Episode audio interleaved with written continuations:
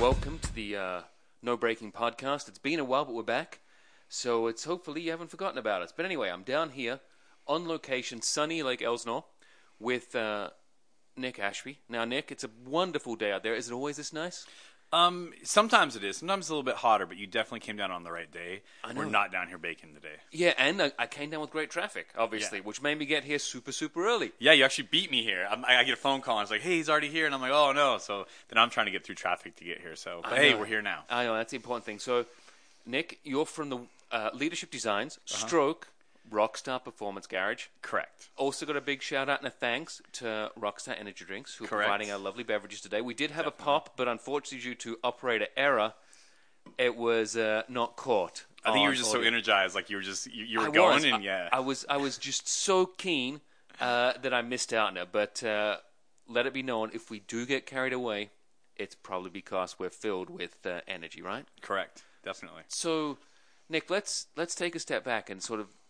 How did you like kind of get into into pushed into this direction, like in the automotive world? What happened? What was the driver there that, that sent you in this, down this path? Um, it, it was definitely, you know, obviously the military, and like I grew up in a small town, and mm-hmm.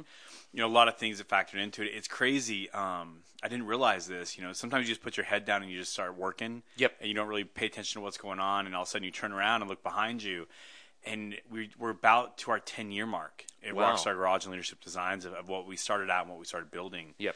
And it's just insane. So now sitting back and sitting down and, and having this kind of conversation now a decade later, um, it, it's crazy to see where we've gone and, and what's happened. You know, the way it really started was, you know, I'm a small-town kid, grew up in New Harmony, Utah, which is like a dot on the map. We celebrated our first stop sign. It's like a tiny, tiny town. How many people were, were Um, there? A couple hundred. Yeah, you know what I mean? Like, we'd have to jump on the school bus at six a.m. to get to school by seven thirty on time. Okay. So it's quite a – yeah. Yeah. You so spend was, a lot of time on school buses then. Yeah, exactly. So I, I grew up on a horse ranch, so I'd have to feed the horses in the morning before I'd leave for school and do the chores on, you know, horses when I got home. And, mm-hmm. you know, that was basically my life. And um, about nineteen years old, I got kicked out of school and, and had a bunch of problems. Um, I just – I didn't fit the format, you know, of that, that whole story about when they take a – Um, a, a goldfish and try to teach you how to climb a tree. You know, it's just impossible. That was me. Yeah. So I left school at fifteen and started working construction and doing all that kind of crazy stuff. And um, by the time I was twenty, I was running construction companies throughout um, Nevada and Utah, the okay. job sites. And so, what sort of construction were you guys doing then? Um, like wood framing. You okay. know, you know that that kind of stuff. And is that? I mean, I know. Is it considered shuttering, or is that something different? Is that just a European term that I'm used to? I think it's a European term. Oh, okay. Definitely. Because yeah. that's the putting up of the wooden frames is what we call yeah. that. So that's all I know. Yeah, we, we just call that wood construction. See, I'm yeah. sorry. I'm trying to bring. So. I think, yeah, we simplify it here. So, so no, you just make it straight to the point. Yeah, exactly, yeah, right? Yeah. It's just wood. Like, let's put some wood up. Yeah. So, um, so I did that, you know, and by the time I was about twenty-one, um, I was in Vegas. Mm-hmm. I was living damn near off the strip. My apartment was paid for. I had two nice trucks to drive. I had a company credit card, a company cell phone. Dude, I was I was like living the life. Mm-hmm. Single in Vegas, twenty-one, nice money coming in. Which, you know, back the you know back in the day, I was making a thousand dollars a week cash. You know, um, and it was just crazy. It was Which like, obviously you told the taxman about. It's yeah, cash, obviously. So you told correct. Him, and then yeah. you made sure you filled up. Well, filled no, that, the thousand bucks was what I was bringing home after taxes. Okay, yeah, and of course. So, you know what I mean? At twenty-one, like, I was living a life, dude. I was dating the wrong people, partying with the wrong people, you know. And and at one point, I remember being on the job site and looking at this guy, and, and he was probably about forty-five, fifty, and he was just run down. Mm-hmm. And, you know, he just lost that. You know, like, you know how you, you see people, and they've just lost that in their eyes, and it's just not there anymore, and they just yep. they have no drive or no energy. And I was like, man, that's going to be me. You know what I mean? Like, I- I'm riding that right now, that wave, but at some point that wave's going to come down and I'm going to come down. And I just didn't want to be that guy. So at, at that point, I decided to join the military. Okay. And um, my grandpa had flew B fifty-twos in the Vietnam War. Okay. And my mom was actually born in Naples on the base there. Okay. So, you know, they're a, kind of an English family. Um, and, and they came over here, and that's kind of how this whole family started with me and my sisters and everything. Well, I went into the military, and um, – and when I went down and took my test, I dropped out of school. So I had to, while I was working construction, I had to go to college and get like a whole um, diploma and all that kind of like stuff. The G E D and stuff? Well, I, I got a G E D, okay. but I actually wanted a diploma too. So I did both. Oh, okay. So I got a G E D and a diploma. because um, I want to be able to walk the line, you know, with the whole ribbon and cap thing for my parents. So sure, I got that all is, done. It's yeah, it's, it's good. A, yeah, it's a big thing. And so, I mean, I, I could speak from this. I was the first person that was able to graduate from in my family from mm-hmm. college, and that was I felt very proud of that. So I can certainly uh, understand that and the driver behind that as well. So while I was working construction, going to school, doing all that stuff, traveling, I, I got everything done. Went in, and when I went in and took all my tests and everything, I actually scored in the top ninety percent in Utah in my test scores and everything. I could literally do anything I wanted in the military. Okay. And they were like, "Do you want to fly? Do you want to do this? Do you want to do that?" And I was like, "I want to blow shit up." Oh, wait, am I allowed to swear? Well, I think you already have. So okay. I think we've. I think that, that boat sailed, so to all speak. Right, Although so, we could say the bomber's just flown over the target there. Exactly. Yeah. yeah. So, um, so yeah. So I was like, man, I just, I just want to blow it up. So I ended up joining as a twelve Bravo, which a twelve Bravo in the military, what we call them, is an infantry guy. Mm-hmm. But the difference between us and infantry is we go pop when we get shot because okay. we're carrying C four and explosives with us. Okay. Um, you know, back in the like the Vietnam World War Two eras, they had a twelve second lifespan on the battlefield. Okay. They were the guys that were brought in to breach landmines, um, land landmine fields, um, Constantino wire, tanks, all that kind of stuff. We were the guys that would send in with the explosives to like go through everything, blow it up, and make it so the infantry could get through. So, so kind of a little bit of a high pressure. Yeah. Role of sorts, one yeah, might yeah, say. Definitely. Yeah. You mean, but the great thing is, like, if something goes wrong, you probably won't feel it. You know, what I mean? you know what I mean? Like, I guess that's one way to look at it, right? Exactly, right. So, um, so yeah, so I, I joined, and it was shortly after that, like, the whole Iraq War thing started, mm-hmm. and everyone, like, everyone in my unit and everything, because I was based out of Southern California, everyone in my unit got, got you know, pretty worried. A lot of those guys had joined for college, okay, you know, tuition assistance, that kind of stuff, because I'd, I'd originally joined National Guard, um, because I. I just knew that I would never make the money in the Army that I liked making in the civilian world because I kind of got that taste when I was younger doing the construction thing. Mm-hmm. And I was like, man, I want to serve and I want all those benefits of serving, but I still want to be able to like pursue a uh, commercial career, so to say. So I went in the National Guard. We get activated um, and we go to Iraq. So can you explain a little bit what it means by being activated? So – Sorry, I was just enjoying that Rockstar. It's all right. It's good. Nice little plug there. Yeah. So, um, so basically, the way it works in the in the National Guard is you can be activated in two ways. You can either serve your state, mm-hmm. which are like the crazy fires and all that kind of stuff that happen. Yep. Or you can get activated federally, which is by the government. You you turn into active duty Army at that point. Okay. And they send you over to war. Okay. So I was activated as active duty Army. Went to Iraq, and I served about a fourteen month mission there. And that was right around the time of, oh, I gotta do a date check here, two thousand three, two thousand four. Mm-hmm. Um, and that is when, like, everything was going crazy. Like, yep. the K B R workers were getting hung in Fallujah, mm-hmm. and, like, all the big Fallujah raids were happening. While I was there, um, I, I lost a couple good friends there. And while I was there, I just thought in my mind, I was like, man, if I can just go on every mission, that's one less of my friends I might not lose. So as soldiers were coming back and off their missions, the way it would work is you'd have your different, you know, soldiers in your different units. Mm-hmm. And then within that big company, you'd have your platoons, and then in that you have your squads. So squads basically rotate out, right? Like one day it's it's this squad's turn, the next day it's this squad's turn. Mm-hmm. So what I did is I went and volunteered, and I became the driver for the platoon sergeant and the platoon leader. Okay. So platoon sergeants, platoon leaders never go out on the same mission in case anything ever happens. You always have one in command, right, to fall back on. Mm-hmm. Um And I would go out on a mission every day with the platoon sergeant or the platoon leader. And because I just thought, you know, if it was me out there and something happens, at least I don't lose another friend. So by the time I was done, I just I'd done just over four hundred combat missions, which is a fair few, let's say. Yeah, it's it's it's a good amount. Yeah. I mean, for especially a National Guard guy who never even thought he was going to get deployed. At one point, um, I was on a fire team and we were breaching a building, and I remember it was like, God, we were like two months in theater. And I'm sitting there on this fire team, and there was four or five of us on it, and we're getting ready to breach this house. And it's like two two o'clock in the morning, and we're just sitting there, and, and I and I'm just like I'm, I'm second man in on this team, and the guy in front of me he just got back, like he just done his stuff over at um, in um, Africa with the whole Black Hawk Down thing, mm-hmm. and um, I think that's right, yeah. And and then this the guy behind me was like some of the guys who just like pushed through some major stuff. They were like Marine guys that had transferred over to Army. And I'm just like, yo, I'm on the wrong line right now. I'm like this National Guard kid out of Utah, this small town, and I'm sitting here with, like, guys movies have been made about. Mm-hmm. Why, why am I here right now? And anyways, um, we did the, you know, we did the raid, and it was intense. And, and I think at that moment in time, um, one of the guys who was an eighty-second Airborne guy looked over at me, and he goes, from this moment in time, you'll never feel a rush in your life again like you were getting ready to feel when you breached that door. And he said, just remember that. And he goes, whatever happens, happens, but just remember the rush you feel and cherish that. And he goes, but don't let it don't let it control you. And what he means by that is in the military, there's a there's a saying, it's called chasing the dragon. Mm-hmm. And basically what it means is like that heroic thing where soldiers go out and like they're trying to get awards and trying to win stuff and trying to do that stuff so they can become like, you know, a, a knight in shining armor. Yep. And they're always chasing that dragon to get like their next award. And he goes, he's like, don't don't get caught up in that because you'll never get out of it. And you'll end up giving your life for it, you know. And so we, so we did this, you know, did the raid, and it was just intense. And um, you know, luckily we didn't lose anyone that night, but you know, the things that happened on that raid were, were pretty intense, you know. And that was kind of like, boom, here's your next fourteen months. Mm-hmm. So you know, we we did that, and it, it was insane. Um, we did a lot of different missions. At one point, um, about two months before we left theater, we became the Inter Security Election Patrol for the president of Iraq. So okay. They moved us from Baghdad to Mosul. Mm-hmm. And we were literally in Humvees, and Mosul's about the size of Los Angeles, okay. which is where you came from, right? Yep. So imagine Los Angeles completely shut down.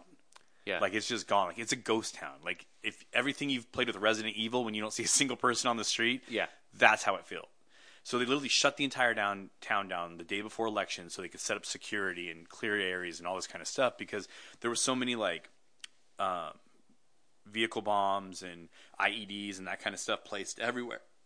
That it was just crazy, and and so they shut down the entire city. We're out there driving around. We're running, you know, the basically the, the people who are doing the elections. We're driving them around to different places so they can check the different things. Mm-hmm. And at one point, I remember we came under um, sixty millimeter mortar fire, and it blew out my driver's side rear tire. And we. They have run flats, but the problem is when the run flat and the tire's gone and you're just on the wheel, you're not going to get very far in that sixteen thousand pound Humvee. Yeah. So in the middle of the, the middle of the mortar fire, I just remember, um, I had always kind of prepared a little bit, you know, when things happen, and I had some um, tools, you know, that were to get your wheels and tires off a little bit faster, and I had all that stuff ready to go, and we get hit, tire blows out, and everyone's like, "We got to change that tire." And I, I just remember, like, looking at everyone, and I'm like, I get on the radio, I'm just like, cover me. And everyone's like, what are you doing? I'm like, I'm going to go change the tire. And they're like, under like under mortar fire? And I'm like, yeah. Like, everyone, we need to get out of here. And if we just sit here and talk about it, we're just a sitting target. Yeah. So I jump out, and the thing about a, a Humvee tire is they're insanely heavy. I was going to say, they're not particularly light. Yeah, like, like even our forty-inch tires we run on Jeeps nowadays, they're light yeah. compared to what we did with that Humvee. And I just remember my adrenaline going, and I, I change out this tire by myself, and I literally picked this tire up, and I threw it on top of, like, the rack of the Humvee in the back. And I just remember picking this thing up and throwing it. And now, you know, I mean, I, I'm thirty-nine years old this, this year, and I'm just like, yeah, I could never do that again. I have to, you know, pop crinkle back in my back. But anyways, it's, it was just insane. So I remember at that moment in time, I was just like, that was awesome. You know what I mean? And so – So what I started doing is, is and then obviously you, you were able to fix the tire. Yeah, so we fix it, it we get out of there, you know, all that stuff happens, and which is the important stuff. Correct. Yeah, correct. Um, Not only just you fixing the tire, being like, look, world's like, strongest yeah, man's exactly, got nothing like, on that's me. That's all I cared about. That I got out, changed the tire, and I didn't get hit by a mortar, right? Because like there was explosions happening around me. I'm just like, I'm like, this is really, really gonna suck if I get hit with one of those right yeah, now. It's not ideal. Yeah, not ideal. Definitely like, a whole lot of nope. Yeah, yeah. So, so anyways, we're sitting there and and. We we get back to the forward operating base, and, and I'm just like, man, that was awesome, you know, and I'm just I'm I'm stoked with it, and I go out and I'm just like, I want to like tinker on this thing now, like start working on my Humvee. So I I literally started doing it, and I literally got, you know, some taller springs because we had such a heavy Humvee, we sat lower. Mm-hmm. So I go and get like some taller springs, and I swap those out in the motor pool, and like we just start doing this thing where we kind of like upgrade our Humvee to be a little bit beefier. Yeah. Um, we built like this crazy steel bumper because sometimes we had to hit cars and get them out of our way. So I did that. I put like a full sound system inside it. So on like those long road trips through the desert, I had like full on music playing. Mm-hmm. Um, you know, and so I just I had what, all that stuff. What music were you playing when you go on the road trips? Man, I, I don't want to say this right now because look, it's gonna. Yeah. It's it's like listen, all us like military guys, and especially the guys in war, like you know, when you think of someone in war, you think of someone like covered in camo and like you know all your armor and your. Uh, magazines and, and what you're saying, you're playing grenades and all and that stuff. You're playing Destiny's Child. Is what you're going to allude to, basically. No, I definitely was not doing that because I probably wouldn't even have brought it up if I was doing that. But um, do you remember? Man, I'm going to date myself right now. Do you remember the O C? Yes, the T V show. Yes. Okay. So when who uh, doesn't remember the O C? When we T V were show? In, obviously all of us guys from California, right? Like where we were based out of, like we're seeing the places like where we live, right? Mm-hmm. So it was very home to us. But what was what was stupid about the whole thing is kind of funny now, but we you need escape, like right when you're in a war zone and you're doing this stuff, like you're always looking for a way to escape. Look, you know, look, because let's be honest, wars. I've never been, so I can't say, but I can assume it's rather stressful. There's probably a little bit of pressure involved. Definitely, definitely. It, it's almost like being married, but she has an A K forty-seven and she's allowed to use it. Yeah, oh, just on you, just on you, exactly. All right, so. um So, anyways, we're sitting, we're sitting there, and half the time, and we're literally covered in, you know, like grease, blood, whatever it is, off of missions. And when the new O C would come out, like we were downloading it off LimeWire, whatever it was, and and and we're just trying to get our hands on it. And you'd have like ten of these fucking these military badasses just sitting there, like all covered in like all their military stuff, and. We're like yelling around this fifteen inch screen of a laptop because back then like iPhones didn't exist. None of no. This stuff existed. Yeah. Like point and shoot cameras were the biggest thing you could have. Yep. And um, there's like ten of us sitting there. We're screaming. And let's check it was like, Marissa, don't you understand? He loves you. Like, what are you doing? And then we're like, oh my God, he's going to get arrested. He's, he didn't it's do serious. It. Yeah. And like, and we're just, we're so escaped out of reality mm-hmm. watching this show.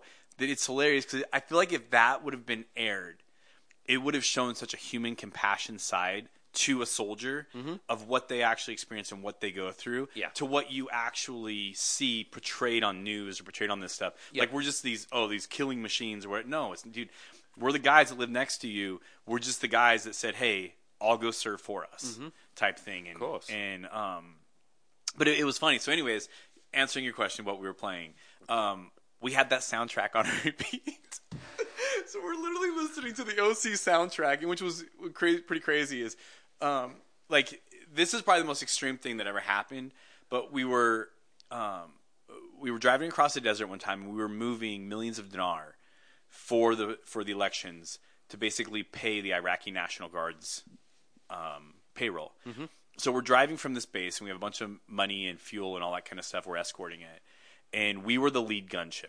And the way it worked is we were about, I don't know, a mile or two ahead of the rest of the convoy. Mm-hmm. And if we come under fire, the rest of the convoy stops or breaks. Yep.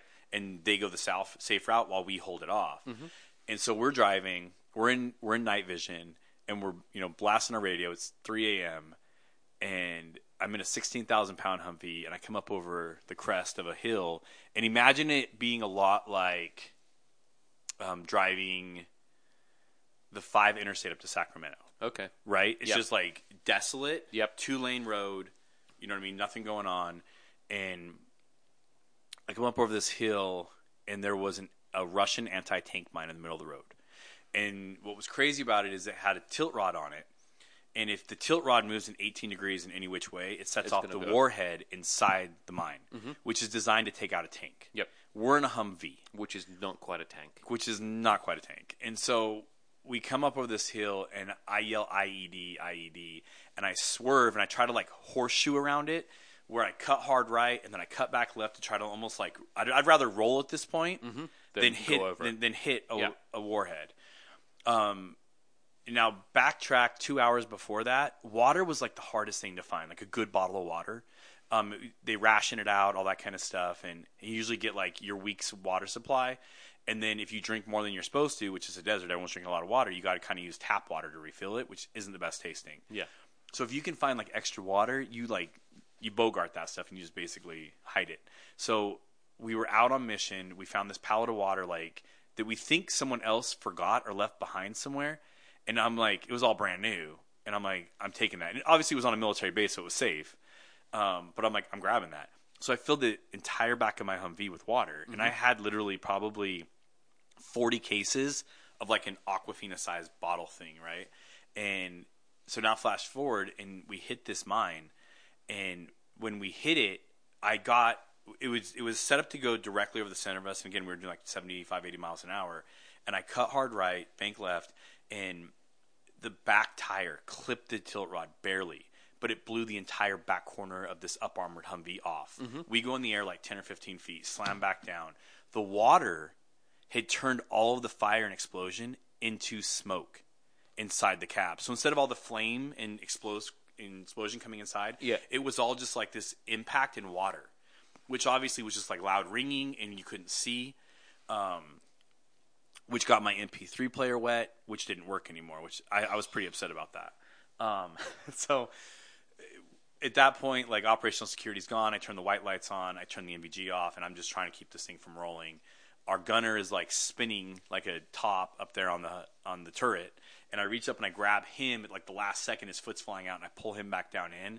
He ended up getting a Purple Heart for back injuries and that kind of stuff.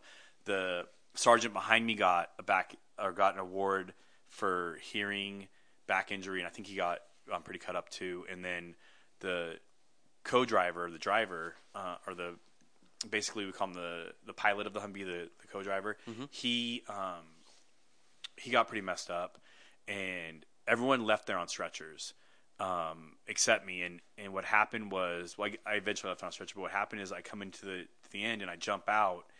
And I start returning fire by myself, and I call in our sit rep and everything that's going on. And I remember it was like the longest five minutes of my life. There's just like fire going around, all this crazy stuff's happening. And they always tell you to check yourself to see if you're wet. Mm-hmm. Because a lot of the times your adrenaline's pumping, you don't know if you've been cut or stabbed or, you know, shot or whatever. And if you feel wet, it's usually blood. Mm-hmm. And so this is like another whole O C moment. So I'm like, I'm wet, and, and the co-driver comes to, and he's like, Ashby, are you okay? And I'm like, I'm wet, I'm wet. But I'm returning fire, and I'm, like, trying to, re, you know, hold up stuff. And finally, like, the rest of our convoy shows up, and we secure the perimeter, and everything, everything happens. And they said as soon as they said site secure, I collapsed. Mm-hmm. And I woke up, like, two days later on a hospital bed.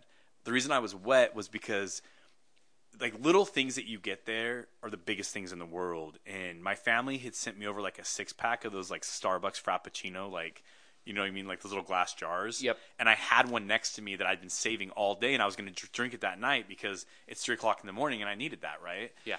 And that exploded and covered me in Frappuccino. So it was. So you're saying it was like the Memphis Belle moment where they got hit with the soup when the bullet went in and the yes. amount of soup canisters. So it was your Memphis Correct. Belle moment. So, yeah. so I'm sitting there in mocha, luckily orange mocha like, Frappuccino. Exactly. For the grace of God, I'm covered in like a vanilla Frappuccino.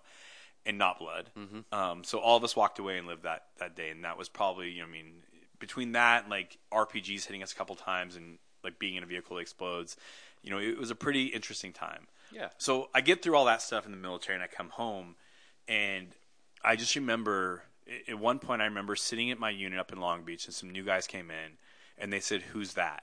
And it was Tyson's picture up on the wall, and he was in our unit. He was one of the first guys killed in our unit. And I just remember like, man, like people are forgetting him, and he gave his life, right? Mm-hmm. So, uh, so at that point, I was like, I feel like I need to do something to honor my friends and to do something for them. So, thus enters my life into the automotive industry. Um, I had bought, I had literally saved up money f- for a long time, decades, and I went down and bought an Infiniti G thirty-five, mm-hmm. and I wanted to build this car as a memorial towards my friends who died. So I start building this thing, and it kind of takes on a life of its own. And about that time was around two thousand six, seven, and this car like takes off, and it becomes the National Guard's fallen heroes. It gets covers of magazines. It won like fifty, fifty best paint awards, fifty best car show awards and all yeah, over the country. For, for our listeners that are obviously listening and, and haven't seen the car, can you describe a little bit more about how what you went to do with the paintwork and whatnot? So what we did is, um, we literally wanted to build something that was a rolling mural for mm-hmm. these three soldiers. So we took this car, we stripped it all down, built it all out, and the paint job was probably the most unique thing to it. Um, each soldier was portrayed on each side of the car. So on the hood was Tyson, on one side of the car was Ottolini, and on the other side of the car was McCaffrey. And when we built the car, I had originally called the families and said, here's what I want to do. would you guys be okay with this? And they were like, yeah, because like, at that point I feel like it wasn't my right, mm-hmm. but you know, I mean, I could ask, and and they granted me permission to do it, and I built this car, and I told them that I would only build the car if they would show up to the first show where I debut it. Mm-hmm. So I remember when we debuted it, um, Tyson's grandma was there, and I thought she was going to have a heart attack when she saw the car. The work that Corey Saint Clair did on the airbrushing on that car is next to none. I've never seen an airbrushing job to this day. Even like his future stuff I've seen. Love you, Corey, but I think the passion that he put into that car and me constantly like with my foot on his head mm-hmm. trying to get that thing done um, was definitely a motivator of just the talent, the raw talent that guy has.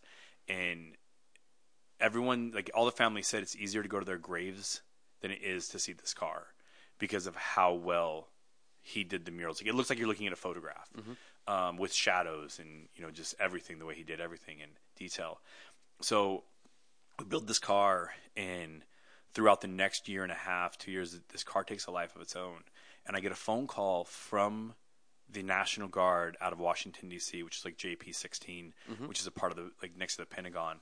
And they're basically the headquarters of the National Guard. And they call me and they say, hey, how would you feel about becoming our spokesman? And I was like, what do you mean? And they're like, we want you to travel the country, talk to people about your service, about your friends that died, and, you know, just basically become the poster boy. And in, at first I was kind of like, ah, I don't know about that. But then, but then I remember like the whole reason we did this was to basically build, you know, this mural. And so why wouldn't I do that? Right. Mm-hmm. So I take it on. And so now I'm working construction. I'm back to working construction. I'm running Um, framing crews at Douglas E. Barnhart here in California. And at one point, I think I was managing like ninety employees and about twenty million dollars a year in work while I was doing this whole thing on the side. Yeah. And I was gone every weekend with this car at hot import nights or these different car shows all around the country. And it was just insane that, that like this world had just opened up to me. And what I realized at that moment in time was I was either going to build a company or I was going to try to build my name. And, and I thought about it and, you know, you're very lucky to become a guy like Chip Foose, mm-hmm. you know what I mean, with that name. But companies, as long as they're building a good resume, can grow to anything they want to grow, right? It's a lot easier to grow a company than as a person. So I created a company called LDRSHIP Designs. LDRSHIP Designs, the word leadership, everyone's like, oh, you didn't spell it right. And I'm like, no, that's the acronym for the Army values. It's loyalty, duty, respect, selfless service, honor, integrity, and personal courage, the word leadership. So most people that have served, when they see my business card, they're like, oh, you're prior military, or this has something to do with military, right? Mm-hmm. Which it does. So, you know, we, we strive ourselves to be like the military. And um, so that's where the word or the name LDRSHIP Designs came up with. And then, you know, flash forward, we built three or four cars. Four year, five years later, I get a phone call from General Motors. And it was when the Camaro was first coming out. Mm-hmm. And, you know, they say that any door can be opened for you, but it's up to you to keep yourself in the room, right? It's, yeah. It's your hard work that keeps you there. Yeah. And which... I agree with some of that, but I also agree with there's some people in this life that are blessed with good friends and good support and good families that a lot of people don't have. And I think I was blessed with that. And literally we start building this, this car and we get it done. And it just like the way that car came together, I felt like I didn't even control it. Like I felt like it almost controlled me in a way mm-hmm. with like, I'd never worked with a company called B B S. But obviously, you know who they are, right?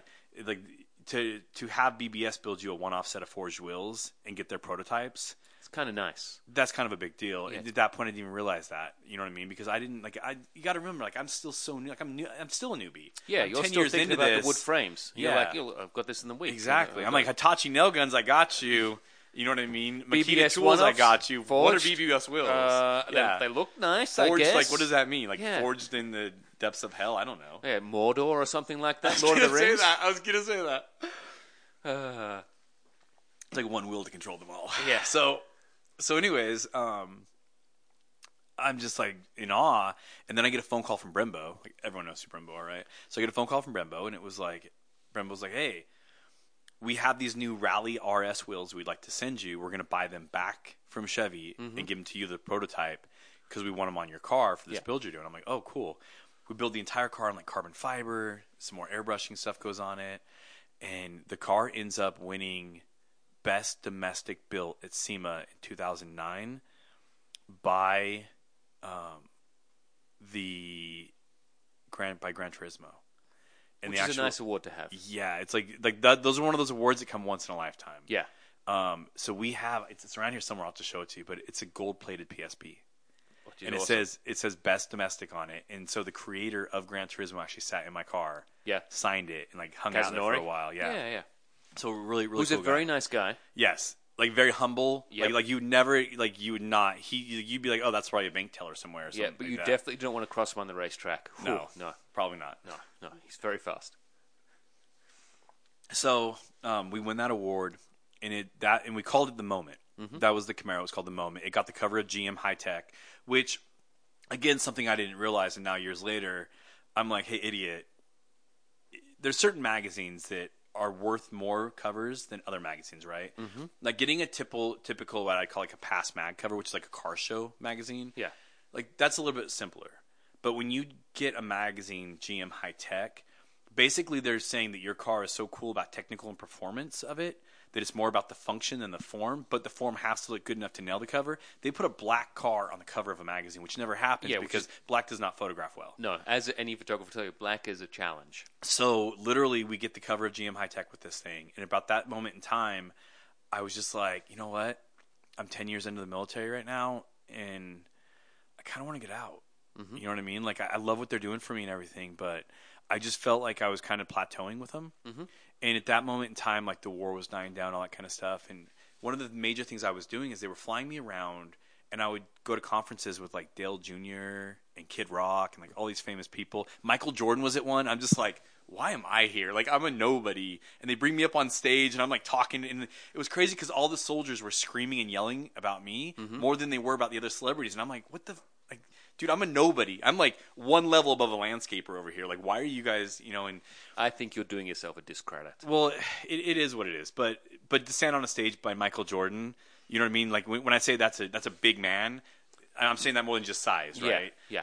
So it's a very intimidating person to sit next to at a table. Um, so I, I'm sitting there, and especially I'm, if he's like, "Look, after this, we're going one on one." Yeah, exactly, right. I mean, yeah, yeah going one on one. Give me an A R fifteen, and you get one, and we'll go one on one because you're a way bigger target than I am.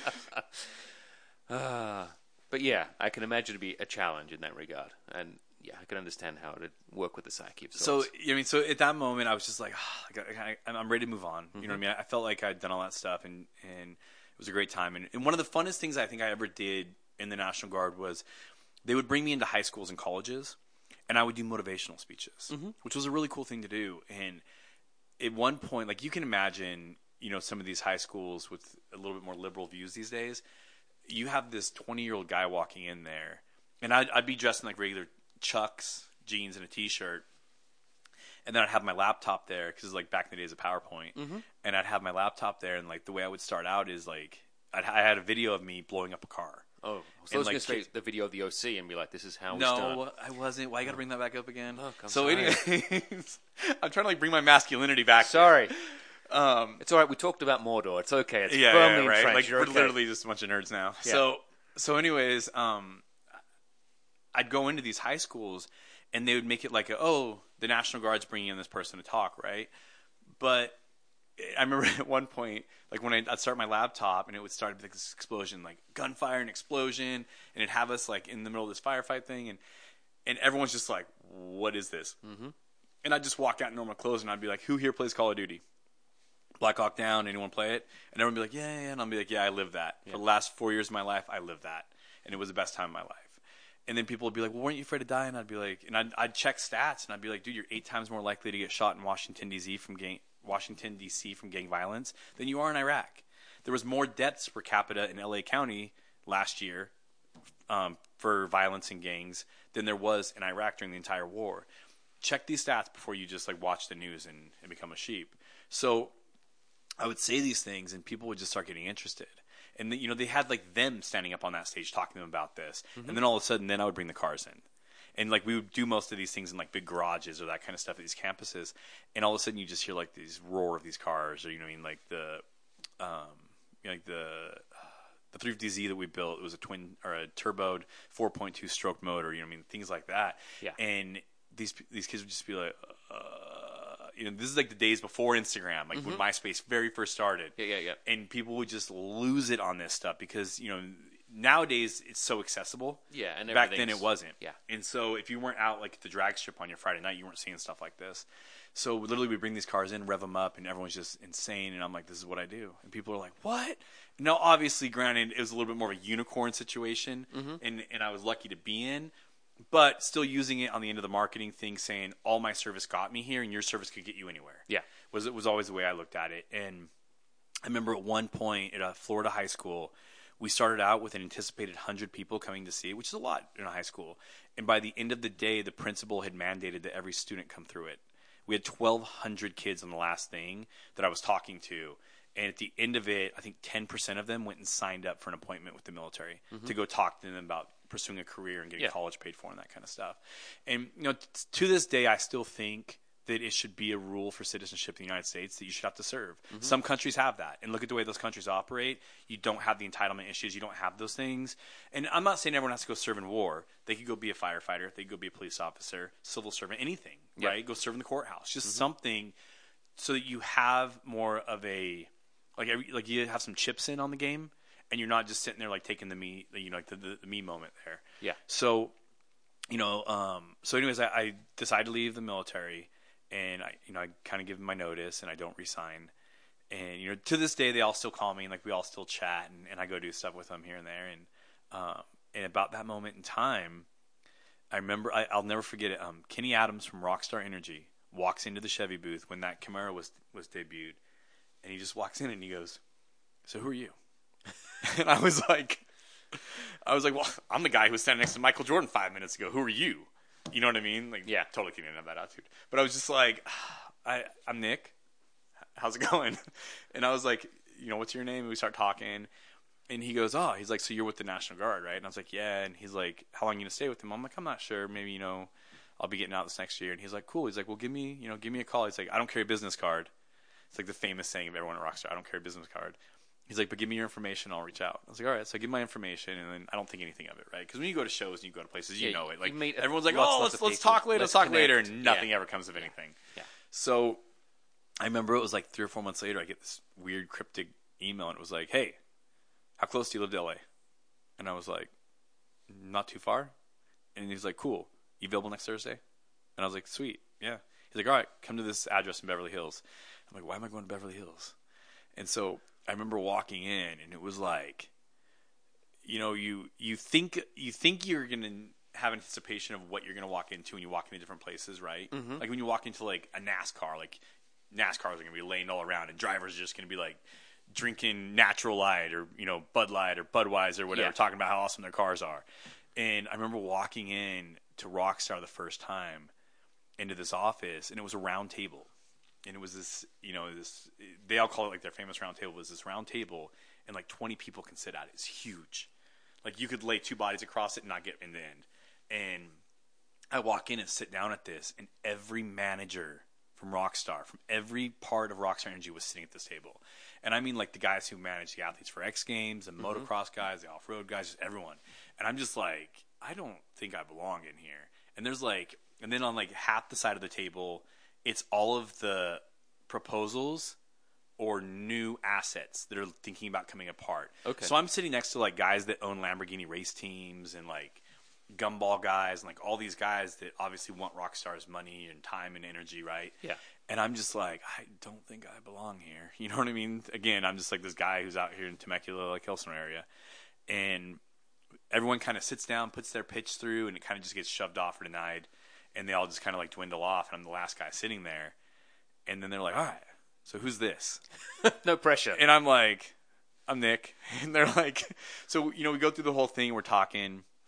And it was it was funny because we got a little bit of a pushback in the beginning from some of like the the O G guys at Rockstar because, you know, one of the things about Rockstar is they're very family oriented mm-hmm. and they're very protective on who they bring in as a part of their family, right? Because it's still mm-hmm. privately owned and all that stuff. And I mean, which which kudos to them because most of the time, like you get in a position like that, you just want to kind of use your fame and your power to like control the world. Yeah. And these guys are like very selective of who they bring in and, and who they bring a part of things. And I remember they were like, "So who are you?" And I'm like, "I'm Nick." And and all of a sudden, like they're like, "Okay." And then they make a phone call, and like the rest of like the Rockstar team comes in, like social media guys, and all these guys, and we sit down and we start talking. And then the vice president who comes in sits down, and Jason Maine, and he goes. He's like, what does everyone think about this? And, you know, and half the group was probably like, yeah, let's go for it. And the other half was like, nah, we already have car guys we work with, you know, yada, yada. And he was like, you know what? I like it. We're doing it. And so he just kind of like pulled rank on everyone. And I was like, and then Kenny's like, yeah, that, that doesn't happen. You know, just letting you know.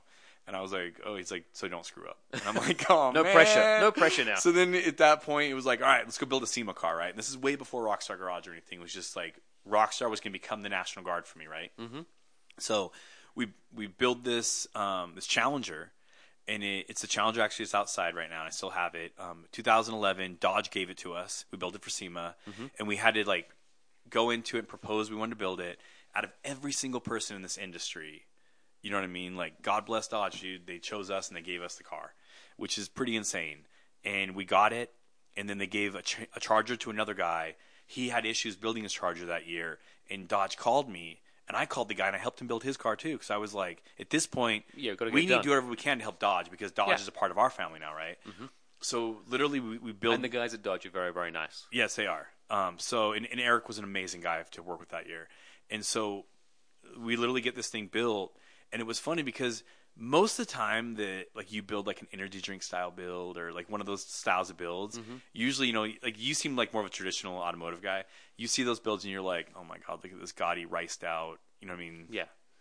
Sort of the horror of a horror of a build. Yeah. So we build this car, and it was all Rockstar branded. It was black and gold. Um, but the attention to detail that we put in everything, every magazine who shot it said, finally, an energy drink build car, like style of car, marketing build, whatever, done right. Mm-hmm. And they're like, look at the details in this. It was a supercharged six point four liter three ninety-two that was putting out like six hundred fifty horse. And it was it was the time that like Fiat had just like started working with them and was like shutting everyone out of programming. Mm-hmm. Um, so we were having to break the programming with uh, Vortec and try to figure all that stuff out. And even though it was Dodge's car and they were giving it to us, they still wouldn't let us program it and like yeah. mess with that. Yeah, yeah. So we were having to like transfer files back and forth what we needed. And it was just a pain in the butt build, but we ended up getting it done. It, it debuted, did amazing. And and I've always had, you know, the thing is, is you don't need to retire off one job. You know what I mean? Mm-hmm. Work to live comfortably and work like your long-term partners. I've always had that theory. So Rockstar didn't put a whole lot into that build. And, you know, because the, the value to Rockstar is, is the name. Mm-hmm. You know what I mean? It's you, they shouldn't be handing you a name and a big check to go with it. They should just be handing you the name and seeing like, hey, if you want to work and you want to hustle, here's our support and we'll support you. But you still got to put, you know, skin in this game. Yeah. So you got to put those ten thousand hours in, so to speak. Correct. So of I, sorts. Exactly. So so I come back and and I'm sitting again at Beverly Hills with this car, and we have the car all built and it's sitting there, and and everyone walks outside and they're like, this is awesome. You know what I mean? Because I've never been on something like that. And then we have all, like all the marketing and everything we did with it, and they're like, let's build another one. And I'm just coming back from SEMA, right? And anyone who knows anything about building a car for SEMA, the last thing you want to do the week after SEMA build a car, is right? build a car. No, it's the totally thing you mean. It's definitely, nothing's happens last minute. There's no pressure whatsoever. It's finished weeks correct. ahead. It's totally correct. fine. Yeah, correct. Yeah. Everything works like a dream. It's so seamless. There's never anything. There's no so, last minute paint touch-ups or anything like that. So while you're at Mordor and we're here in reality right now. Exactly. That's not the way it goes. Yeah. So so we're sitting here and – and they're like, let's do all this stuff. And I'm like, yo, I'm not doing this again without our actual garage. Like, I'm not going to go to different places and keep, like, borrowing lifts and, you know, their welders and all that kind of stuff. We got to build our own garage. And they were like, okay, let's do it. And I was like, well, that takes capital. Mm-hmm. Like, that takes that takes more than just a name. And they were like, all right, let's do it. And I'm like, like you're going to throw money at this? And they're like, they're like, we'll help. We're not going to pay for everything, but we'll help. And at that moment in time, I was like, damn, that's pretty cool. You know what I mean? So, because in, in, you know, I'm at that point, I'm like twenty-five, twenty-six years old. I'm just like, I have this company, Rockstar, who's stepping behind me. Yeah. You know what I mean? And I don't have like crap of a pedigree, mm-hmm. which a lot of people in this industry have. Yep. You know what I mean? And yep. and I felt like at that moment, I kind of like line skipped a little bit. Mm-hmm. And I was like, I'm going to piss a lot of people off because I don't think I'm entitled to that yet. Um, so I, I just, I kept it very quiet and kept it very humble. Um, and just tried to work through it all. And I remember like two weeks later, I signed a lease on a building, and and then I literally called my company and put my two weeks in. And I was, dude, I was making good money. I was making like one fifty, two hundred a year at this construction company, and I walked away from all that to start my own company. Yeah, which is and, obviously starting a new company from scratch, no pressure whatsoever, yeah, right? and at the same time, like, who's my ex-wife now, told me she was pregnant two months after I quit my company. And I'm like, perfect time, you couldn't tell me this? Like, you're two months pregnant. You couldn't tell me this then? Like, thanks for that hookup, homie. So now I don't have any insurance for my kid, mm-hmm. um, who's coming. I don't have a paycheck coming in. I have a company that's starting up. And I'm, like, on the verge of a mental breakdown. I'm just losing it. And I was like, man, you know, there's there's times that you sink and there's times that you swim and there's times you just paddle as hard as you can to try to do, you know, try to stay afloat. And, yeah. and at that moment in time, I just remember, like, going back to, like, my, my farm roots and just going, put your head down and get it done. And hopefully everything lays out and follows up. And I remember doing that. And a couple really good companies got behind me.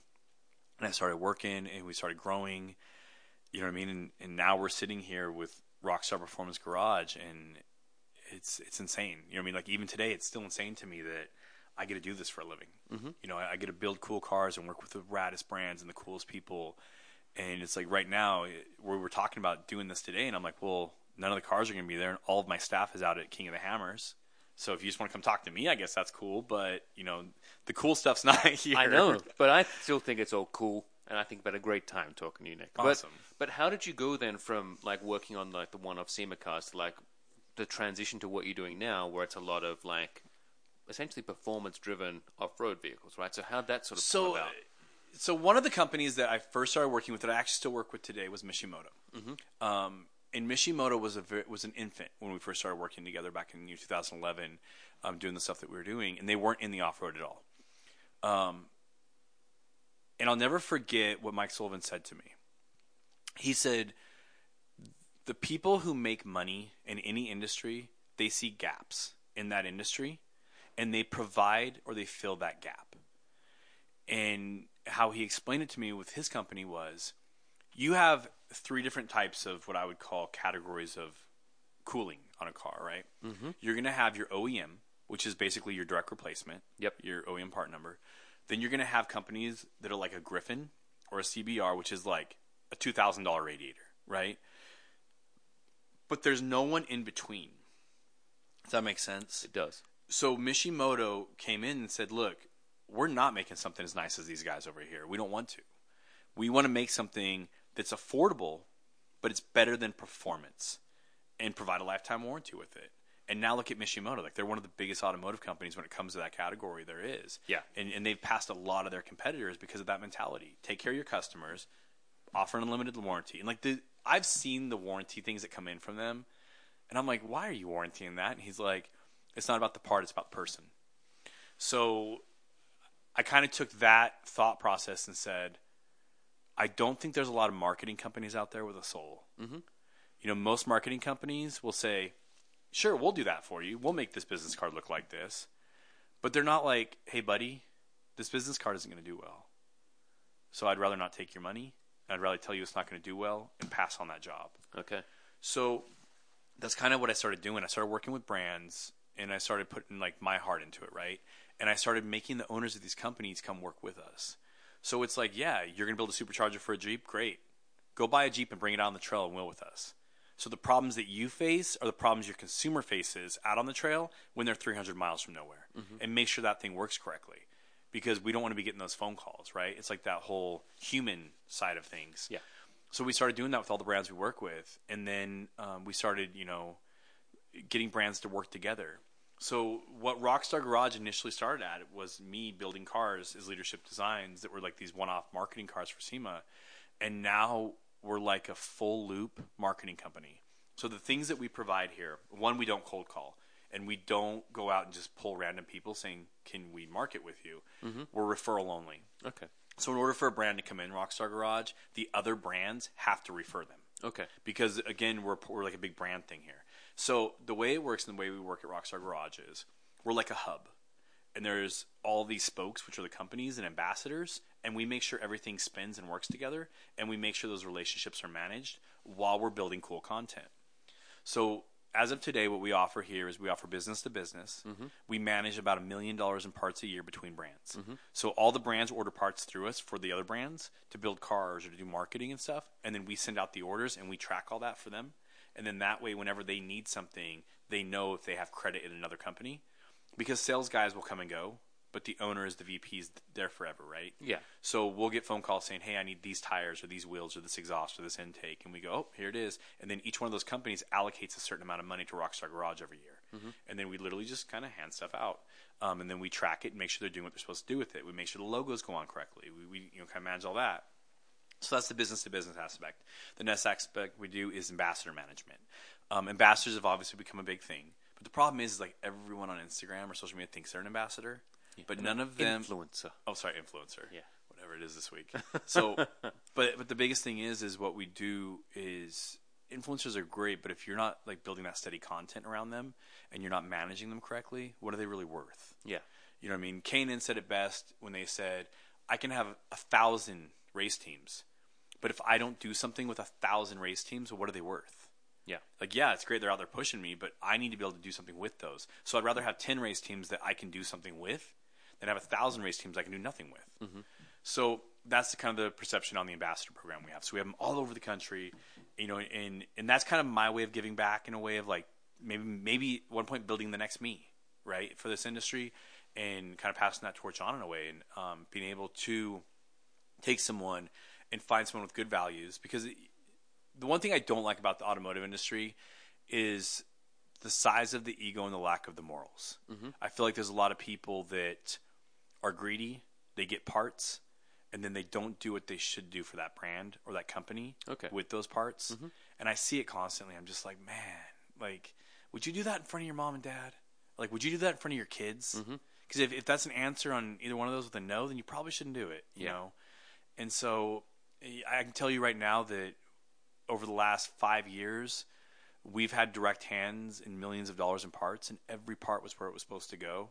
And the, the few people that didn't do a good job with their parts, they either got bills or got parts revoked or got kicked out. Yeah. You know, and they're not a part of it anymore um, because no one wants to deal with that. Like, all of us have our jobs and all of us have our stuff. No one needs to deal with any of that.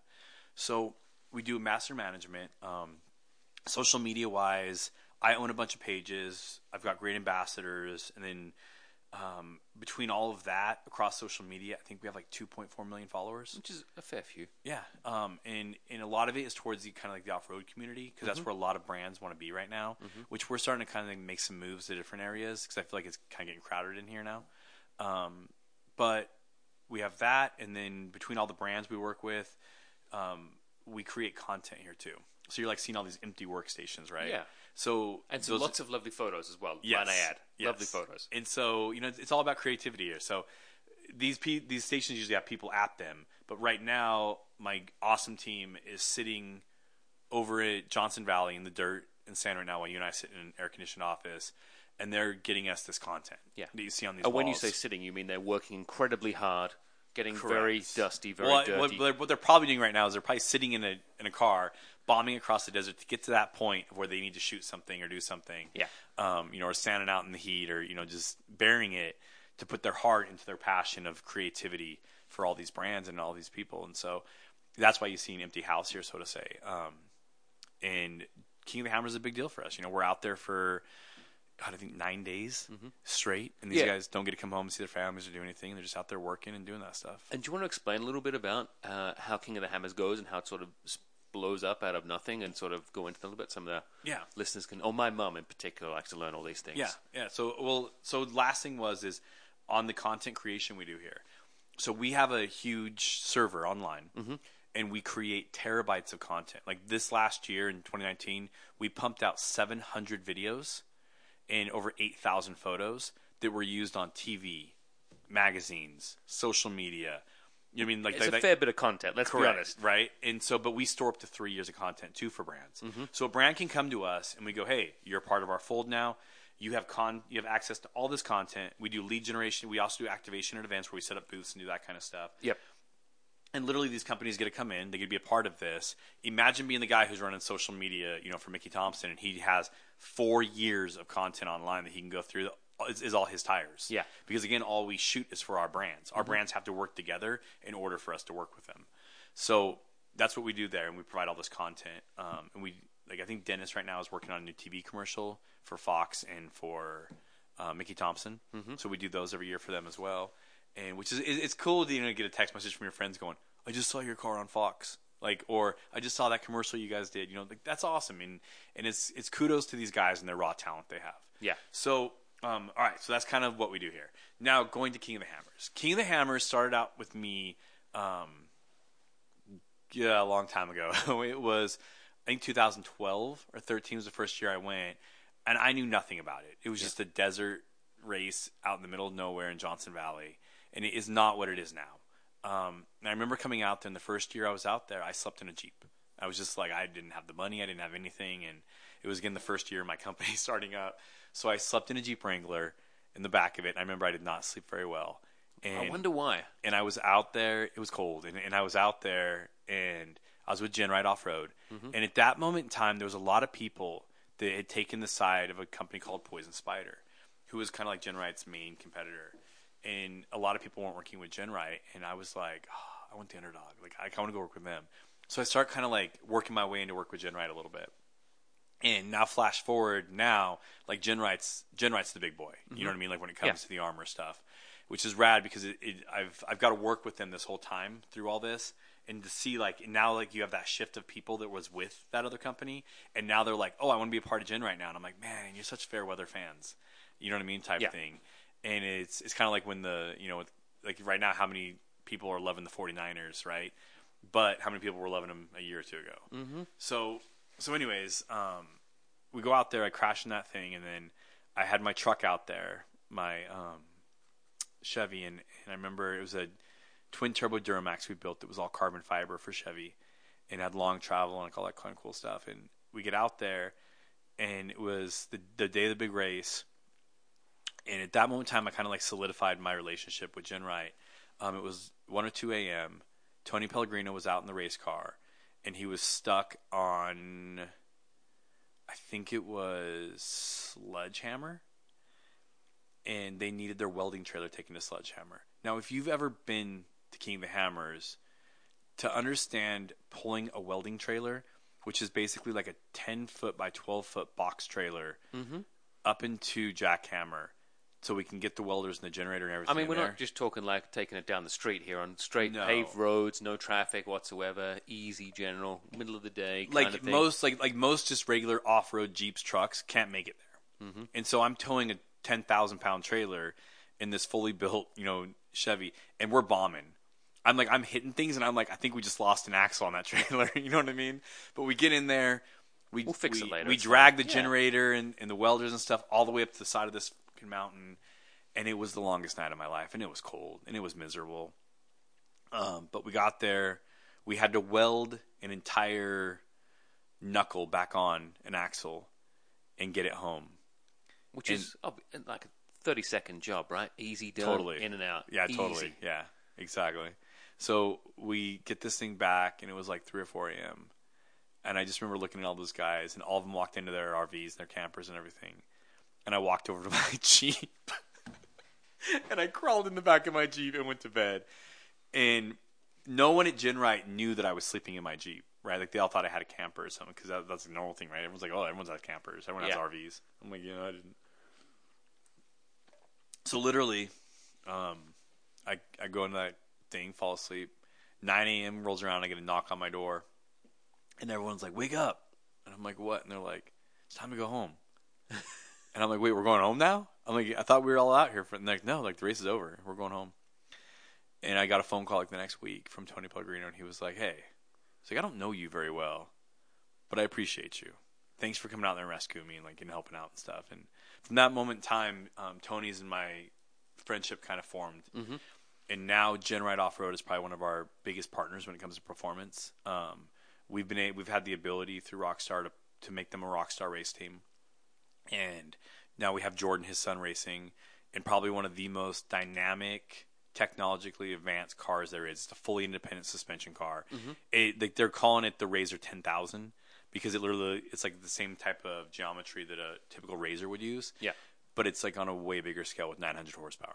Yeah, so it, you know, it's just insane. So now we have this whole setup, and we're out there and we're doing this, and you know, and now we're hitting thirty events a year, and we're just traveling the country, and we're creating social media for these big brands, and just doing all this rad stuff. And it has been one hell of a ride. And I hope it doesn't end anytime soon, but You know what I mean? It's it's been an amazing ride thus far, and at this point in time, I couldn't have asked for a better life. Yeah, so with that being said, obviously King of the Hammers, when, when this airs, will be in the thick of it. But what's set for the rest of like twenty twenty? What else are you going to be up to? So in twenty twenty, um, we have a bunch of new ambassadors. Again, like every year, we kind of rotate out. We let some ambassadors go. We bring some new ambassadors on. Mm-hmm. Um, do you remember the big fires that happened up in Paradise? Yes. So um, it was like a year ago, last SEMA. Mm-hmm. Um, so Alan Pierce, the Pandra, that truck that like saved all lives and everything, he's now one of our ambassadors. Okay. Yep. So that new truck he has, we built. Okay. With Toyota. Mm-hmm. And so he's actually coming out the King of the Hammers. So that's like one of the new ambassadors we have. We have a new Tacoma we just signed, Spartan Taco. He's on four. He's going on forty-three inch Pro X's for Mickey Thompson. So imagine a Tacoma on forty-threes. Yeah.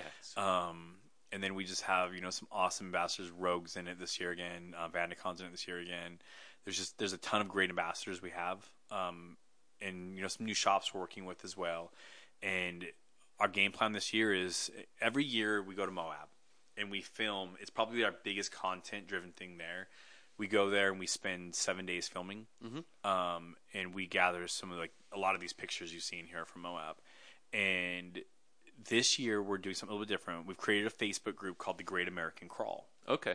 And I think I think one of the biggest problems with all this social media and all and all this access is a lot of people have lost that human interaction of what.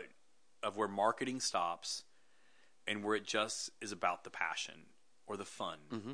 You know what I mean? Like I, I remember with last, last, last trip we did at Sand Hollow, Mischief Maker, who's one of my ambassadors, she's my manager for the ambassadors. At one point, like her and I broke away from all the media guys and we're like, let's just go Will. And it was insane because I was just like flying down the trail and I'm doing all this stuff. And she was like, slow down. And I'm like, man, it's crazy. I don't have to stop because, like, when you're with media guys, you got to kind of move at their pace and you got to shoot because they're gathering all this media and you can't rush them. And when you're, you know, what I mean, when you're doing like fifteen vehicles on a run, like, I feel bad for those media guys because they're hustling mm-hmm. and they're, you know, what I mean, it's just it's kind of time consuming. And when you don't have cameras, you can just rip. Yeah. And so I'm in Gridlock, which is like a green Jeep, and and I'm just ripping down the trail. And at one point, like, we end up on a buggy line. We're not even on a Jeep line anymore. It's just buggies around us with rear steer and big tires and all that stuff. And they're like, yeah, Jeeps aren't supposed to be here. And Holly and I are like, whatever, we're here and we're going to wheel with you. So, you know, we did that and it was amazing. It was a fun time. And it just, it kind of reminded us, you know, w- what this is all about. Mm-hmm. So we created this thing called the Great American Crawl. And what it is, is we're hitting eight different stops around the country this year. East Coast, West Coast, Midwest, like Disney, Oklahoma is one we're going to go to with the waterfalls. Mm-hmm. Um, A O P, Windrock, like those big parks on the East Coast that were like the bouncers play that normal Jeeps kind of never really go in and play in. We're going to go hit all those. We've created this Facebook page called that, and we have all the stops set up, and we're setting up R S V Ps. So everyone, anyone who wants can join the group. Mm-hmm. We screen them. You've got to have a vehicle that can wheel. You've got to be someone who will go out and wheel. But we're going to go wheel, and anyone who wants to go can go. And basically, we're going to go, and we're going to make it like everyone just hanging out. Now, the film guys are going to be there. We are going to shoot some cool stuff. But it's more about just going out and wheeling and having a good time than it is about the content.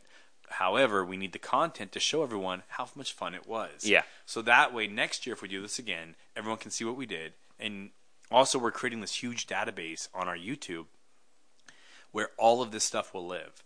So anyone who wants to hit any trail in America can literally go to our YouTube, which is um, Rockstar Garage YouTube, and they can literally just go on there and say, oh, I want to see what Pritchett Canyon and Moab's about. And they can watch a twenty-minute video of all these crazy Jeeps going over obstacles and doing yeah. all that stuff.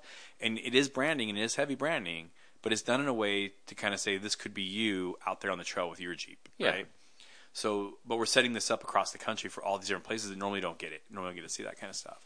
So that's kind of our big thing this year. Um, we've got a lot of SEMA builds already lining up, which I can't really talk about right now. Um, we have that stuff going on.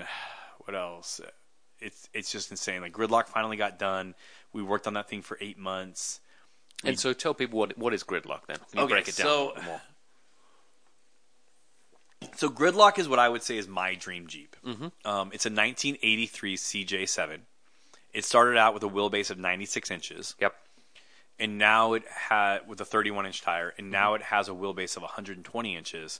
With a forty-six inch tire, which is a little different, a, a little, a bit wee different. bit different, yeah, right? Absolutely. Yeah. But the height-wise, it's an L C O G build, so it sits about the same height as a J K on forties mm-hmm. with a forty-six inch tire.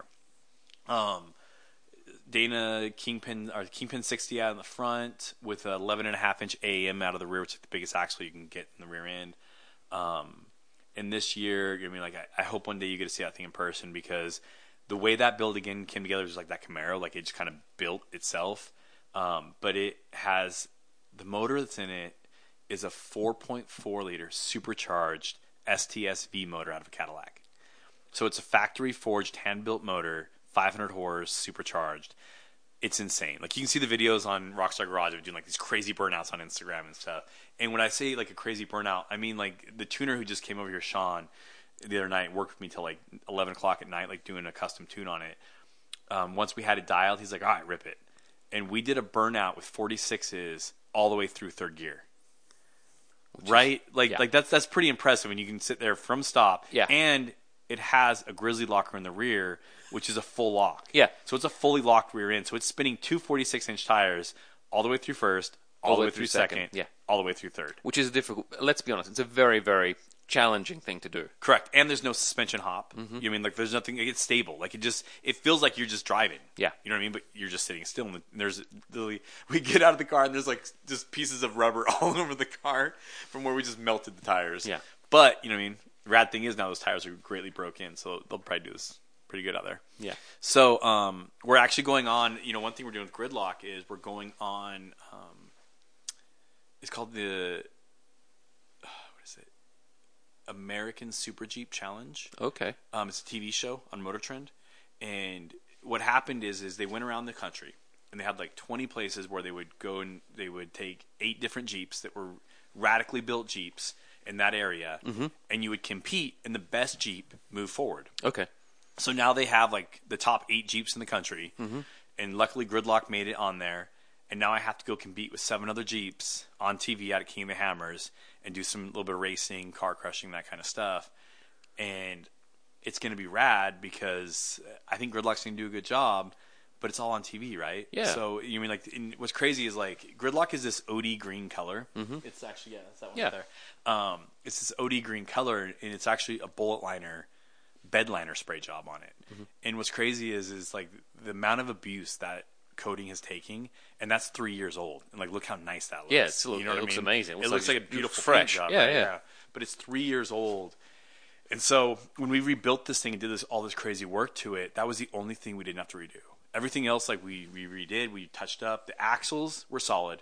Um, those are all, like, Yukon internals, and those are all solid still, and the bed liner from Bull Liner was, is still solid. But other than that, we did, like, a full fully built dash in it, custom center consoles, race seats, full intercom system, nine-speaker sound system. Mm-hmm. You know, I mean, everything to that thing is, like, it's just – everyone looks through it and just, like, there's not one expense spared on this. You know what I mean? And thank God for all the companies that helped me build yeah. it, because I could have never afforded to build that thing. Yeah. So now it's just this awesome marketing piece that we have. So you're saying you're going to be a little bit busy then for twenty twenty? Yeah. Yeah, yeah. We have a lot of stuff um, going on. And obviously we'll probably be at SEMA again this year with all the stuff we have going on, and then, like, the full tour. And we like we, we go from Florida to New York, Ohio. Really, like, the only thing that we don't touch in is Texas, mm-hmm. um, which we'll probably do some events there later on this year just to kind of get our feet in there. Um, but we have eight of those media trips planned, and I think that's going to be our biggest thing this year that we do, because if we pumped out seven hundred videos and all that content with the photos, I can just imagine what we're going to put out this year. Yeah. Hitting eight of those media stops. Yeah. Yeah, I mean, I can imagine that seven hundred is probably going to be like, oh, only seven hundred last. We can beat that. Oh, and, and one of the other cool things that we do here I didn't talk about was licensing. Oh, okay. So we have the ability. Let me grab one in a second. Sure. That's all right. You take a break while I can sip on my Rockstar energy drink. That's all right, people. Don't worry. Nick is definitely coming back. All right, so I'm back. He's back. Check those out. That's cool. Okay, so what you're holding right there is a baffled catch can. Mm-hmm. So obviously that's for oil, right? Yeah. Um, and so Mishimoto is a licensing partner of Rockstar Energy now. Yeah. And these are Rockstar Performance parts. That's just a shifter. Yep. Oh. So it's a weighted shifter, right? Yep, yep, yep. So we have the ability to put the Rockstar name and create Rockstar Performance parts. Mm-hmm. Um, so we have a few licenses out there where we've done this like cool thing, so to say, where we've taken the Rockstar name. And, like, you can tell both those parts are quality parts. Right? Oh, yeah. Like, no, I mean, you can feel it. Yeah, look. This one's a micron filtered. It, like, does not want to come off. That's all right. Well, you don't want it to come off inside your thing, right? There it goes. Mm, works like a dream. Look at that. Even people can hear it coming apart. Look at that. Yeah, we yeah. filtration on that. Yeah, yeah, yeah. And then what's cool is, like, literally on the bottom of this is a drain plug. Mm-hmm. So you can literally just drain it out of your car if any overflow and stuff. But that's obviously for that, you know, for those cars that get a little smoky or, you yep. know what I mean, or push and, or push and boost. Mm-hmm. Um, it helps get all that crap out of your oil or, you know, your um, crank system. And then obviously there's a weighted shifter. So when you're shifting through gears, yeah. you know, that kind of stuff. It feels um, more handy. Exactly. Go, yeah, yeah. So we have that. And then, um, so one of the cool things we're coming out with this year, and I think I can talk about it right now. If not, sorry. Um, Too late. Is we're we're big about fabrication here, mm-hmm. right? Like you can see a lot of the stuff we do. Most stuff is weld on. Yep. Um, and we do a lot of fir- first run parts here. Mm-hmm. So we're always creating like the install videos or that kind of stuff. So naturally, when you're welding and doing that stuff, you need a good partner, right? Yep. So Lincoln Electric is our partner. Um, they've taken care of every piece of machine we need, everything like that. And something we're coming out with in twenty twenty is an, is one thing I don't think that, again, there's a gap is in the welding community, which is like the blue collars, right? There's nothing cool. Like, you know what I mean? Like you look at the apparel, you look at that kind of stuff and it's all kind of just like assembly line. Yeah. You know, like maybe a, just a black Dickie shirt or something like that, yeah, it's, right? It's very familiar, one might say. Correct, but it's but like the welding jackets and all that kind of stuff, like it's not cool. Yeah, right. It's not. It's, it's not, not trendy. Yeah. So we're coming out with actual Rockstar welding apparel and that'd Rockstar cool, welding helmets. Yeah, that'd be super. So fun. Like the helmets, like the actual welding helmet, will be rock will be wrapped like a Rockstar. Like a helmet, like you would see on the X Games, on yeah, a motorcycle yeah. helmet. Yeah, they're going to be wrapped like that, which is pretty cool, right? So you're going to be like, be able to be like, no pun intended, but like be the rock star on your line. Yeah, like with your cool gear. Yeah, you know whether you're welding out in the field or you know welding on an assembly line. Um, and we're going to be coming out with a few of those this year. I'm trying to get them to do like some marketing pieces to go with it too, but um, so you should be able to pick the like pick that kind of stuff up at your local welding shops and that kind of stuff from Lincoln Electric. Yeah, so I'm pretty stoked about that. Yeah, um, that is really cool. And then I think we're gonna host like a giveaway, where it's like it's like weld like a rock star, because again, you know what I mean. Like going back to the days of me working construction, like getting up at six a.m. and working till five p.m. You mm-hmm. know, and and just being like, man, like I wish some, there was something fun to do in my industry. Um, we're gonna host a giveaway that anyone who's purchased a piece of that rock star gear automatically gets entered. Yep. Into a contest, and they fly into Rockstar Garage and spend a week here before SEMA. And work on one of the SEMA rigs with us, and then get an all, exp- all expenses paid trip to go to SEMA with us. Cool. And actually get to hang out in the booth and hang out in Lincoln's booth yeah. and kind of like get that celebrity feel for a minute. Yeah, yeah, yeah. Um, that they got to like basically become the rock star of welding, right? Yeah.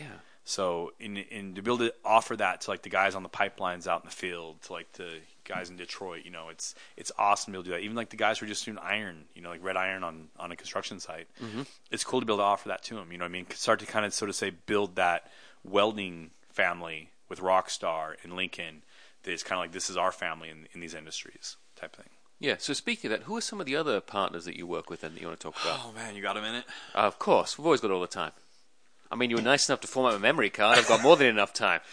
Man, just so I don't Um, miss out anyone, check your list. Yeah, like this is going to be a second. That um, is quite all right.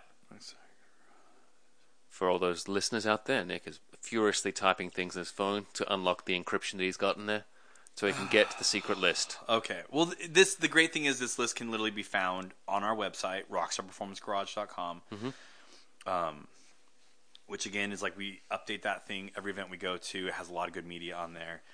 Um, all right, so let's go ahead and just run through this. We got K and N, one of our oldest, longest partners, one of our biggest partners. Mm-hmm. Um, as well, partnered up with Rockstar Energy, um, Kicker Audio, Lincoln Electric, Titan Fuel Tanks, Mickey Thompson, Makita, K M C, um, A E M obviously is a part of K and N.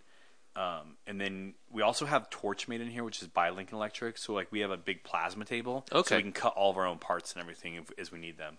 Um, we got that, Yukon Gear and Axle, Odyssey Batteries, Bullet Liner, R one Concepts, again, American Racing, part of K M C, um, Skosh, P R P, Mishimoto, Magnaflow, GenRight, um, Power Tank, P R P, and I think I said P R P twice. And you did. There's nothing wrong with that. Um, You've got a lovely P R P jacket on there. I do. This this jacket is actually one of my favorite jackets. It's yeah. so lightweight. Um, And then we also have a new company we just signed is Baja Designs, oh. which is a pretty radical company. Yeah. Um, I'm not sure if you're, if you're familiar with their product or not. They call themselves the scientists of off-road lighting. Oh. And they really are. Like like the stuff that you see when it comes to their product, they probably have one of the nicest. Pro- it's it's spendy, mm-hmm. um, but the quality in it is like second to none. Yeah. Um, Gridlock has, you can't see any of these pictures. These are kind of older pictures, but Gridlock has what's called their L P six. Mm-hmm. So it's this kind of like, looks like a fog light almost in a way. And it's a dual stage light. So it has a low beam. And then on high beam, all six bulbs light up, but it's a one hundred eighty degree spectrum. And then it has this rad feature of like a parking light feature where it's like when you turn your accessory lighting or parking lights on, yeah, the light will glow yellow. That's cool. Before like all the white light turns on. Um, but that's just like one product they have, and you know what I mean. But their stuff is just like you turn it on, it's it's daytime blinding. Yeah, yeah. And when you're out on the you know side of a cliff with a two thousand foot drop, kind of like, handy. It's it's handy. Yeah. You know what I mean. Yeah. So, um, you know, pe- people make jokes. It's like light bars before lockers, but in theory, if you're really gonna actually will hard, like you want lockers and light bars, um, and and it's kind of like a locker. If you don't have a good quality light bar and it could fail easy, yeah, and you're out in the middle of the dark, it's not ideal. You don't want the, at that moment in time you want that thing to work. It's it's worth its you know weight in gold. Yeah. So you know, so Baja Designs is on board right now, which is pretty rad. Super um, cool. I'm trying to think of anything else. You know, we we have a lot of secondary partners we work with that aren't actual contracted brands that do a lot with us and a lot of stuff with us. Which you know I mean shout out to all of them. They're they're huge help. Um, But yeah, you know, I mean, it's just it's it's been a crazy ride, a crazy partnership. You know, all these brands rely on us for a lot, and they've kind of, which is in in a way kind of a blessing. You know, that they would say, "Hey, we're going to count on you for this. Make sure it happens," because a lot of these brands were here before me, and they'll be here after me. Yep. You know? So it's pretty cool. And so, where can we find you guys online? There's obviously the Rockstar Performance Garage. Okay, so let me throw all these things out there. All right, on. An actual website, you have rockstar performance garage dot com. Yep. You can see any of the builds we've done today. You can see any of the events we've done today. You can see our current schedule on there, events we're going to go to, all the car- all the companies we work with, um, recaps for every event we've been to as well, with a lot of great media on there. Um, and then going to our YouTube, you have um, which is which is Rockstar Garage, mm-hmm. um, and so it's youtube.com forward slash Rockstar Garage, and you've got. I think there's over two hundred fifty videos, something like that on there, that you can go on and watch twenty minute trail rides or like highlight reels or things like that. Um, and then on Instagram, our major accounts on Instagram are The Rockstar Garage on Instagram.